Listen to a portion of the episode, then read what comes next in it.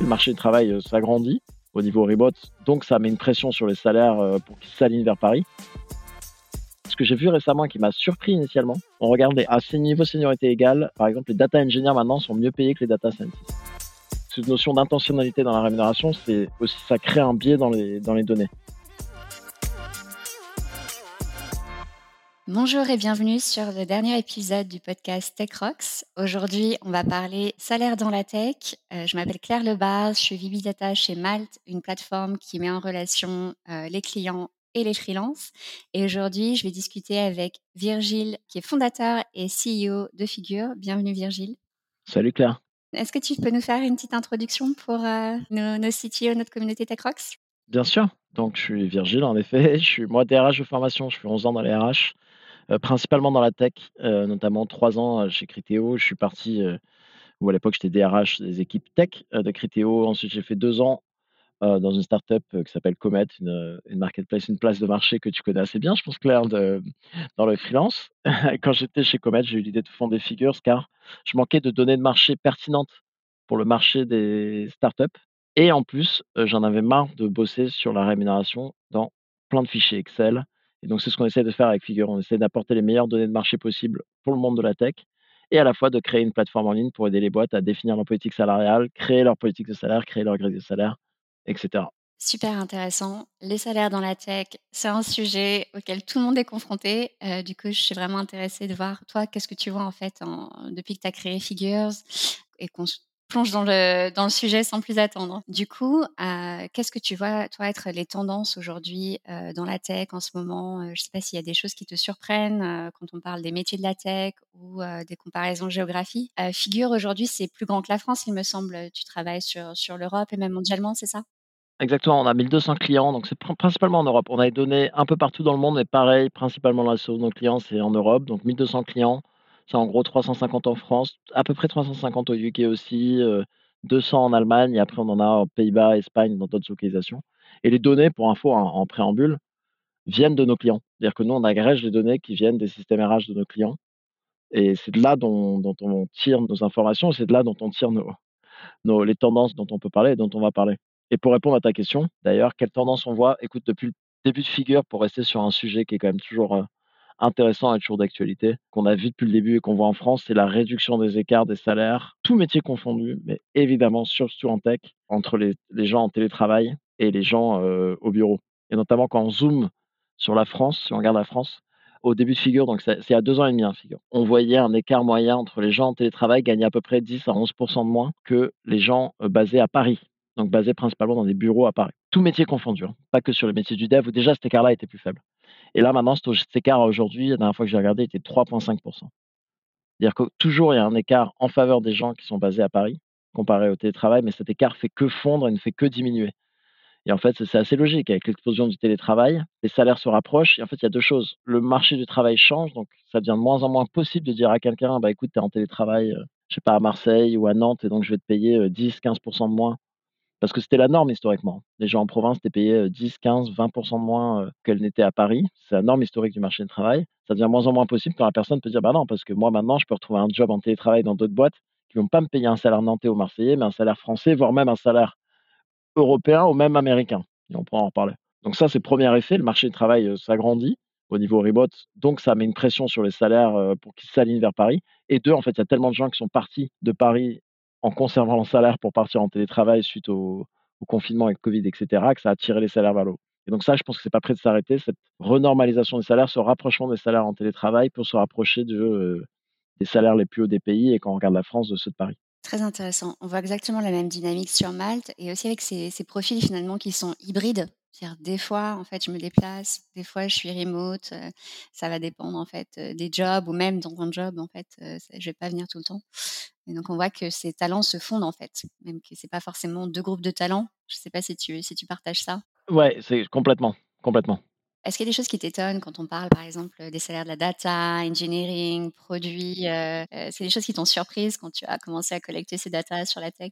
Ce qui m'a surpris récemment, tu vois, donc par exemple, à, niveau de seniorité équivalent, les métiers produits sont, toujours mieux payés que les métiers du dev. Ça, ne me surprend pas trop parce que c'est toujours un métier sous tension, produit. Euh, a toujours besoin, heu, je pense que dans ces nouveaux métiers il y a qui arrivent et qui sont arrivés en France, moi je me souviens quand j'étais chez Criteo, c'est le moment où on était vachement en avance, il y avait pas beaucoup de boîtes qui étaient en mode produit et donc tout d'un seul coup, tout le monde s'est voulu se mettre en mode produit et disait: «Ah moi je veux des gens qui ont fait 10 ans de product management», heu, sauf que ça existait pas en France à l'époque, il y en avait personne qui faisait. Donc ça, c'est toujours encore le cas et si tu veux, ça me surprend pas. Ce que j'ai vu récemment qui m'a surpris initialement, on regarde les à à ces niveaux seniorité égal, par exemple, les data engineers maintenant sont mieux payés que les data scientists et je pense qu'avec l'explosion, heu, bah, c'est un sujet que tu connais bien, mais moi, mon mon point de vue naïf, je serais curieux d'avoir le tien, c'est que c'est assez cohérent avec l'explosion de la construction des data warehouses, de toutes les data pipelines et cetera. Le besoin en data engineering, devient tellement énorme que c'est un métier qui est énormément sous tension, mais je suis curieux de voir ce que tu en penses? Ouais, complètement. Heu, je pense qu'il y a une phase qui a commencé, heu, il y a 10 ans où on a voulu en fait recruter des data scientists pour faire des modèles et puis après je pense qu'il y a pas mal de boîtes qui ont déchanté en se disant, heu: «En fait ces gens ils ont pas forcément l'impact parce qu'il faut en fait mettre les choses en production, bien construire, que ce soit clean et cetera» et c'est là en fait où on voit aussi l'évolution du métier data engineering. On a besoin de profils en fait qui font vraiment la connexion entre les 2 mondes et vont mettre des choses en production avec un niveau, de best practice engineering. Ouais et je pense qu'en plus, heu, l'avènement, heu, de l'IA, l'IA on demand, ChatGPT et cetera, va, je pense, continuer à mettre plus de pression sur, bah, il faut que je crée toujours plus de datasets sur lesquels je vais pouvoir utiliser des mais des modèles d'IA un peu on the shelf versus internaliser des équipes entières de data science, quoi. Donc je pense qu'on n'est pas prêt de s'arrêter de ce côté-là. Complètement. En parlant de l'IA, du coup, on voit qu'il y a une quand même une évolution dans les métiers de la tech assez forte. Je suis curieuse, toi, du coup, comment tu captures l'émergence de de nouveaux métiers? À partir de combien de data points, en fait, tu commences à donner une estimation de salaire sur, sur les métiers émergents? Ouais, c'est su c'est un superbe question. Nous, on commence à afficher des données à partir du moment où on a 5 data points d'au moins 3 entreprises différentes et c'est pas sur un métier, c'est sur un métier, niveau seniorité et localisation. Donc c'est-à-dire qu'on va afficher des données que quand on a 5 personnes, par exemple, en senior, heu, data engineer à Paris. Il suffit plus de genre 5 data engineers parce qu'en fait, il faut vraiment comparer les gens au même niveau de seniorité, même localisation et donc c'est à partir de 5 data points sur ce qu'on appelle une combinaison, métier, niveau seniorité, localisation, de 3 entreprises différentes pour les questions de confidentialité qu'on commence à afficher l'information. C'est très intéressant, surtout quand on je sais pas si tu vois une différence justement, peut-être tu peux nous dire quelle est la réalité des choses avec avec tes datas. Est-ce qu'en fait les salaires varient en fonction des boîtes et dans quel sens? Parce que, ah, a data engineer, 3 boîtes. Est-ce que selon la taille, la maturité des entreprises, tu vas avoir en fait des différences de rémunération? Est-ce que les startups en fait aujourd'hui ont tendance à offrir des salaires plus élevés que les grandes entreprises ou alors vice versa? Là, je pense que tu as 3 questions en une. Je les traite je les traite dans l'ordre. La première, oui, évidemment, il y a une différence entre les boîtes parce qu'en fait, il y a une différence de stratégie de salaire et tu vois, c'est intéressant parce que nous, on mesure l'intention et pas que le résultat maintenant. Dans le sens où, maintenant, quand on onboard une boîte, heu, sur Figure, on demande: «C'est quoi votre stratégie salariale?» si vous en avez une. Est-ce que vous voulez positionner à la médiane du marché? Est-ce que vous visez le 70e, 90e percentile et cetera? Donc on a même la distribution de l'intention on a la distribution des résultats, c'est en pratique, ben, combien ils payent leurs salariés. Donc ça, c'est super intéressant. Et je pense qu'on en reparlera peut-être un peu plus tard parce que cette notion d'intentionnalité dans la rémunération, c'est aussi ça crée un biais dans les données. Mais donc oui, ça diffère entre les boîtes. Ce qu'on voit qui est intéressant, c'est qu'il y a une vraie différence entre les salaires de la contributeur individuel. Bon, évidemment, il y a des différences entre industries. Par exemple, on voit qu'en moyenne, les fintechs payent 8% de mieux que le reste du marché. Les fintechs qui sont souvent un monde, bah, très compétitif, il y a pas mal levé de fonds, il y a la proximité avec le monde bancaire et financier qui ont souvent des salaires élevés en moyenne 8% de mieux. Donc il y a pas mal de différences par industrie. Il y a des différences par niveau de financement, mais pas forcément là où l'on les attend. En fait, surtout ces dernières années, par exemple, heu, enfin, je reviens à historiquement, si on zoome sur les startups, il y avait une vraie différence entre les salaires avant la série A et après la série A. En gros, la logique, c'était avant la série A, tu es un peu une boîte, heu, tu es pas encore très bien financé, heu, tu tu serres un peu les dents, les coudes. On attend la série A et c'est le moment où on se met à bien rémunérer. Donc il y avait une notion de on paye en dessous du marché en seed et ensuite après en série A. Ça a pas mal changé ces dernières années parce qu'en fait les les levées de fonds en seed sont devenues tellement conséquentes, le marché était tellement pénurique qu'une boîte en seed, heu, c'était très compliqué pour elle de dire: «Ah bah, je vais te payer, très mal, mais t'inquiète, la CRA, ça va mieux». Bah non, en fait, pour être compétitif et parce qu'elle levait plus des tours de seed de 200 000 €, mais des tours de seed de 6 millions, les boîtes se sont mis à payer de plus en plus comme des boîtes de série A et cetera. Donc ce qu'on voit dans nos données, pour les contributeurs individuels, il n'y a pas de d'influence claire de la taille de la boîte, du niveau de financement de la boîte sur le salaire des contributeurs individuels. Il y a des petites boîtes, soit parce qu'elles ont levé des sous, soit parce qu'elles sont très rentables, ils sont 15, ils sont 20 et ils sont capables de bien payer des ingénieurs, quoi. Et donc, par contre, c'est évidemment différent pour, heu, les profils de management. Et donc, c'est on paye pas un Head of Engineering, heu, VP Product, heu, de la même manière si on est 40 que si on est, heu, 500 ou 800. Mais ça, c'est un peu intuitif. Mais pour les contributeurs individuels, il y a cette espèce de notion de on a des filtres dans le produit qui te permettent de filtrer les données de marché par taille de boîte, par niveau de financement, par industrie. Mais souvent, en fait, le filtre par niveau de financement en taille de boîte, il est pas si pertinent que ça pour les contributeurs individuels. Très intéressant. C'est quelque chose qui m'a surpris, heu, en rentrant en France en septembre, en en venant de San Francisco, justement le niveau de rémunération, heu, en early stage. Que j'ai eu l'habitude de voir et dans mon expérience, en fait, de voir des boîtes, heu, série B, série C, série D, même, tu vois, qui, niveau de rémunération cash, était pas compétitif par rapport à des boîtes plus avancées, en fait et heu, l'importance, en fait, de l'equity dans la rémunération et donc pour revenir en France et en Europe, comment toi tu vois le le rôle de l'equity aujourd'hui, sur le marché? Est-ce que les gens sont sensibles à ça? Est-ce qu'en fait, quand tu regardes la rémunération, c'est quelque chose que tu regardes et c'est des c'est des data que tu collectes aussi? Ouais, c'est data qu'on collecte partiellement. Donc je commence par ça, c'est data qu'on collecte partiellement parce que contrairement à, mmh, les salaires, on les collecte notamment via des API et intégrations avec les SIRH, ce qui nous permet notamment d'avoir des données, heu, le plus fraîches possible de marché, ce qui est assez intéressant et en fait, il y a très peu de boîtes qui sont outillées au niveau equity, contrairement aux US et on va venir aux différences de marché avec les US. Aux US, toutes les boîtes ont des systèmes de cap table management, tu vois? De gestion de la cap table de l'investissement, tu as Poulet ou Carta et c'est limite inconcevable pour une boîte aux US très tôt de pas avoir un outil qui te permet de gérer, heu, tes attributions d'actions, où les salariés puissent se connecter pour voir leur stock et cetera. En Europe, c'est pas du tout le cas et donc pour nous, c'est bien plus difficile de de ressortir des données quali sur l'equity. Donc là, on refait une enquête, notamment en France, très manuelle, en mixant des données que l'on a, parce qu'on a une partie des clients qui nous le donnent ou de partenaires comme, heu, Equify, qui est un outil de cap table management. Donc on va réussir enfin à sortir des données un peu propres sur, heu, l'equity. Mais maintenant pour revenir sur ton point, énorme différence. Moi, je ne fais que dire que sur l'equity, il y a un énorme gouffre entre les US, la compréhension des salariés, même des RH de l'equity et ce qu'ensuite on peut voir. Tu as un peu c'est la division 1 et si tu veux, tu as la division 3, heu, c'est le les UK, ils sont un peu plus avancés et après tu as la division 4 ou 5, c'est, heu, France, Allemagne, heu, Suède, Danemark et ensuite tu as les autres qui sont encore en dessous. Tu as vraiment un gouffre. J'ai réalisé ça quand j'étais chez Criteo, je suis allé aux US la 1re fois, on avait un bureau à Palo Alto. Quand je voyais les niveaux des questions que me posaient les candidats et les employés sur l'equity, je me suis dit: «OK, les mecs sont limite plus calés que moi», alors que j'ai commencé ma carrière en rémunération et je pense vraiment, encore aujourd'hui, que la moyenne des employés dans la tech en Californie comprend mieux l'equity que la moyenne des des RH en France, vraiment et d'ailleurs, j'ai fait un je fais un truc que je fais assez souvent en France et je l'ai fait encore récemment dans une formation que j'animais pour des des employés de start-up. Il y avait une centaine de personnes dans la salle et j'ai dit: «Levez la main si vous êtes sûrs à 100% genre vous avez un pistolet sur la tempe, de comprendre ce qu'est une stock option» et c'était des employés qui majoritairement avaient des stock options, avaient des BSPCE et je pense qu'il y a que 15% de la salle qui a levé la main. Donc les gens ne comprennent pas l'equity. Les gens ne comprennent pas l'equity et il y a un énorme biais parce que les gens qui donnent l'equity, notamment les fondateurs, ils comprennent très bien l'equity. Ils comprennent très bien, heu, ce que c'est, heu, les actions, ils comprennent très bien ce que c'est le pourcentage, d'avoir un certain pourcentage de boîtes et cetera. Ils font souvent des modèles, heu, de distribution d'equity qui sont assez avancés parce qu'ils sont biaisés par la lecture, heu, les lectures d'articles californiens sur le sujet. Ils disent: «Tiens, en fait, on va donner, heu, de l'equity à tout le monde, ça va vachement les engager. On va faire un modèle qui donne un pourcentage d'invested value en fonction du package, différencié par niveau avec des accélérateurs, pondérés par un taux de risque selon la date d'arrivée la» et en fait, personne ne comprend. Vraiment, le le gros truc sur l'equity, c'est qu'il faut partir du principe, en tant qu'employeur, que quasiment tout le monde j'arrête avec l'exagération, mais c'est vrai, il vaut mieux partir de ce postulat-là, quasiment personne ne comprend l'equity et donc c'est pas un mécanisme de rétention, vraiment efficace à l'heure actuelle pour la majorité des boîtes. Ouais ou même d'attraction de talent finalement. Il nous manque peut-être quelques belles sorties, d'IPO de sur le marché français et européen pour que pour que ça s'enclenche.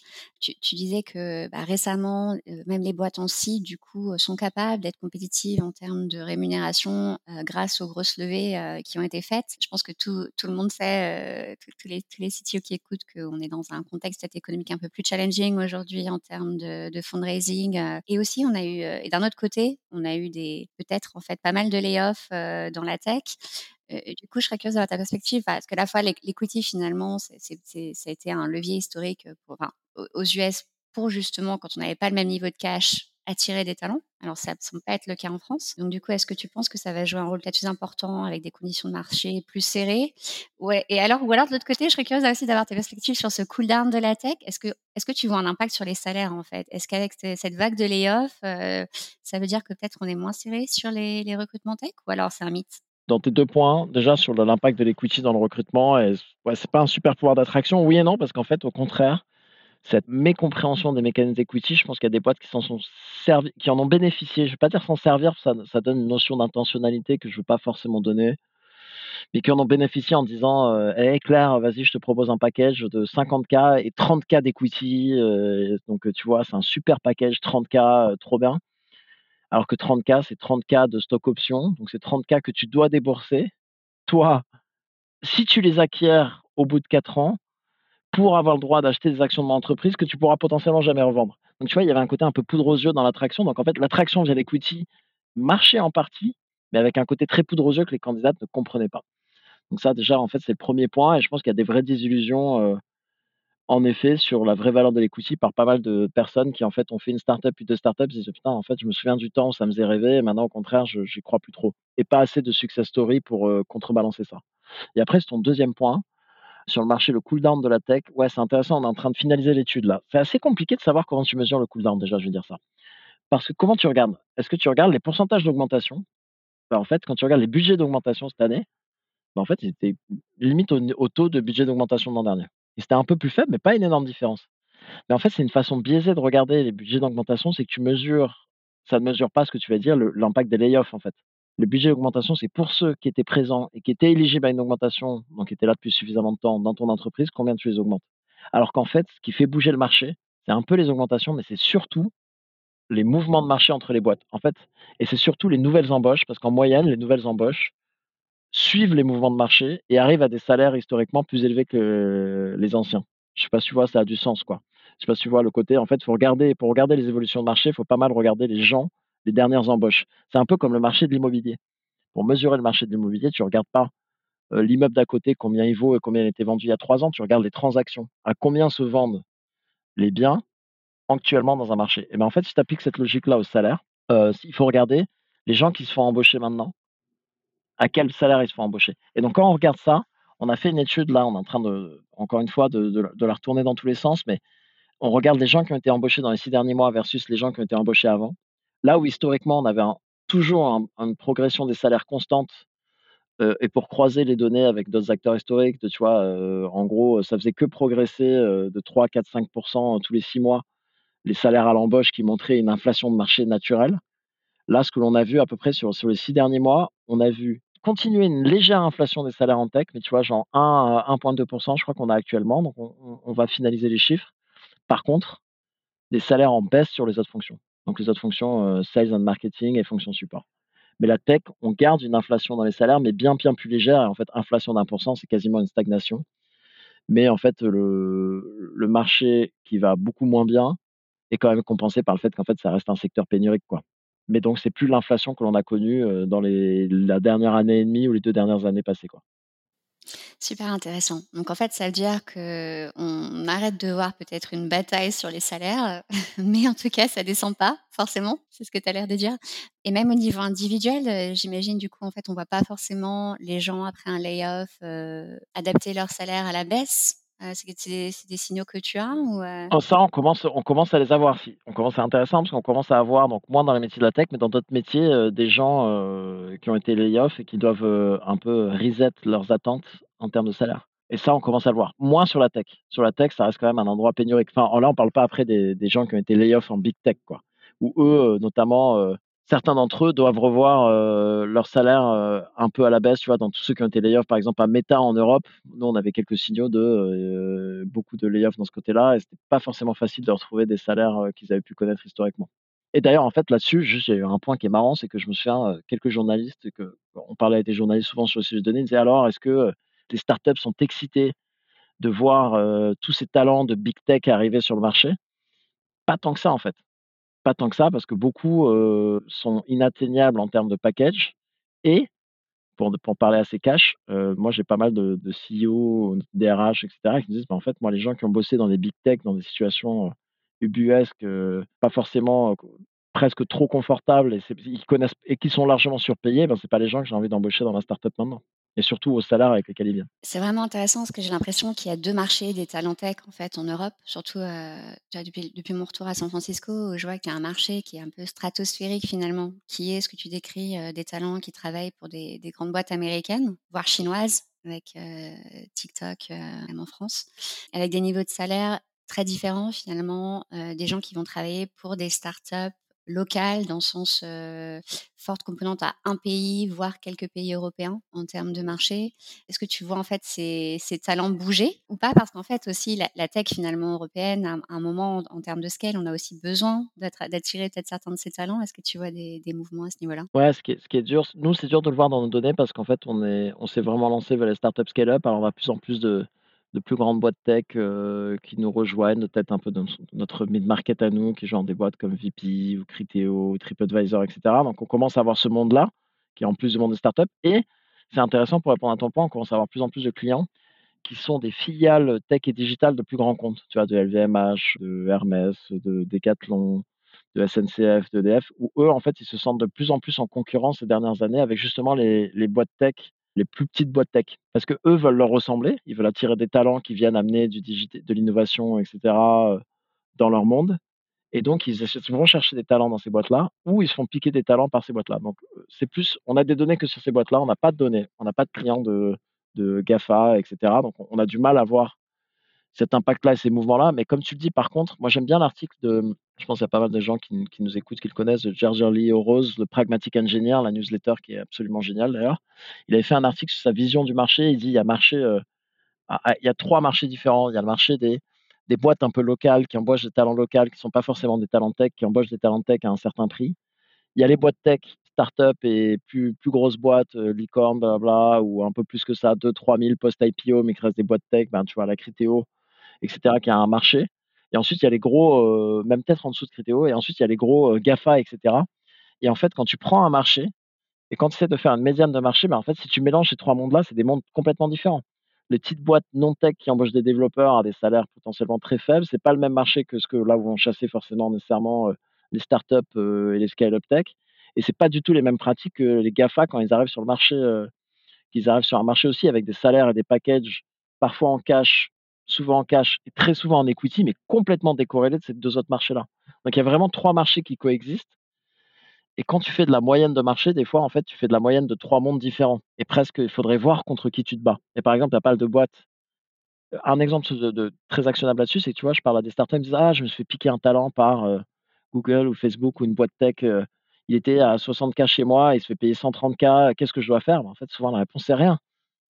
C'est quoi? Tu ne peux pas rivaliser. C'est pas ton monde, c'est pas ton marché. Tu ne peux pas rivaliser. Tu peux leur vendre, en fait, d'un point de vue salaire, hein, tu peux rien faire. Tu peux leur vendre une autre expérience employée, une autre expérience candidat, tu leur vends l'impact, tu leur vends la capacité, l'agilité, la capacité d'innovation, mais en salaire, tu ne peux rien faire. Tu vas pas augmenter tes salaires pour essayer de t'aligner sur Meta. Parce que c'est un marché différent, c'est des compétiteurs différents, c'est des règles différentes. Et des et des trajectoires de carrière différentes aussi, c'est Exactement, ouais. sûr.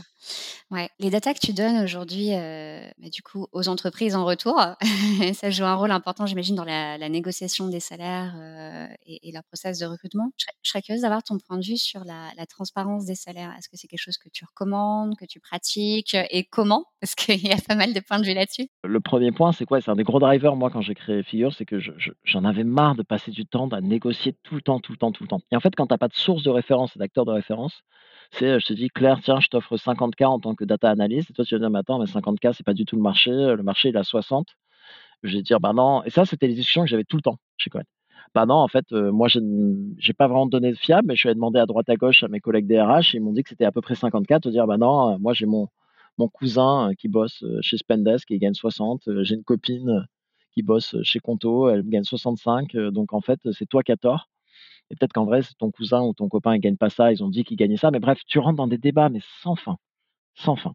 Et en fait, moi, vraiment, la négociation, c'est de l'inefficacité et c'est de l'inégalité. Et on va revenir là-dessus. Et donc créer Figure, ça a voulu tacler ces 2 trucs-là. Et ce qui est trop cool, c'est qu'avec Figure, heu, maintenant le truc numéro un qui revient, c'est quand je parle des CEO, tu vois, même CTO, heu, qu'on a des utilisateurs ou DRH, c'est le temps que ça me fait gagner et le côté calme et la sérénité que ça fait gagner dans la discussion en disant: «En fait, c'est pas ta parole contre la mienne, ton copain, ce que tu as dit, le fils de ton copain de ta boulangère versus moi, ce que m'a dit une copine DRH, c'est Figure» et c'est ça devient une espèce de, tierce partie qui est source de vérité et ça ça arrête la négociation, ce qui est bien parce que j'arrive sur ton point. Plus il y a de négociation, plus il y a de l'inégalité salariale et ça, ça a été démontré. Nous, on l'a démontré d'ailleurs. On a fait une étude en en montrant une claire lien de corrélation entre le degré de transparence des entreprises et les écarts salariales hommes-femmes. Plus il y a de transparence, plus il y a moins il y a d'inégalité salariale hommes-femmes. Parce que, notamment sur la négociation Et moins il y a d'inégalités en général, mais c'est plus dur à mesurer. Mais en tout cas, homme-femme, c'est très mesurable parce qu'en fait, plus tu laisses de place à la négociation, plus en moyenne, les femmes négocient moins que les hommes et à demande égale, elles obtiennent moins ce qu'elles veulent. Donc tu vois, euh, de prendre le sujet homme-femme, c'est un bon proxy pour la négociation, ça crée de l'inégalité. Donc bah, le monde idéal, c'est un monde avec moins en moins de négociations et plus en plus de transparence. C'est pour ça qu'il y a plus en plus aux US, Californie, l'État de Californie et New York ont voté des lois qui obligent les employeurs à afficher les fourchettes de salaire sur les postes d'emploi. Ces derniers mois, ça change le marché du recrutement et ça arrive en Europe. Ça a été une directive européenne qui a été votée il y a trois semaines. En Europe, ça arrive, tous les pays membres vont devoir adopter des mesures similaires dans les, années à venir. Donc la transparence salariale sur les fourchettes de salaire, sur la grille de salaire, elle arrive, elle est inévitable au niveau légal. Et même euh, au-delà du niveau légal, ça devient de plus en plus une pratique marché qui va s'accélérer, notamment à cause du sujet légal. Donc c'est inévitable de tendre vers ça. Et je pense que c'est ça. Je pense qu'il n'y a aucune raison logique de ne pas vouloir ça, de ne pas vouloir la transparence sur la fourchette de salaire. Je vois aucun argument cohérent, logique à ça. Le seul argument, c'est que les entreprises, ça les arrangeait bien de ne masquer ça parce que ça leur permettait de prendre des décisions inégalitaires, mais qu'elles n'avaient pas à assumer parce qu'elles étaient cachées. Et par contre, la transparence absolue sur les salaires, donc intéressant, c'est ce que j'ai pratiqué chez Comet pendant deux ans, c'est ce qu'on pratique chez Figure. Néanmoins, c'est pas quelque chose que je recommande à tout le monde. C'est un gain de confiance, c'est la transparence et pour la confiance, c'est général la confiance avec les employés, mais qui se contrebalance par pas mal de frictions. C'est super émotionnel le sujet du salaire. C'est est-ce que je gagne autant que je pense que je devrais gagner? Est-ce que je suis reconnu à ma juste valeur en tant que personne? Est-ce que je gagne euh, autant que mes collègues de promo ou mes amis?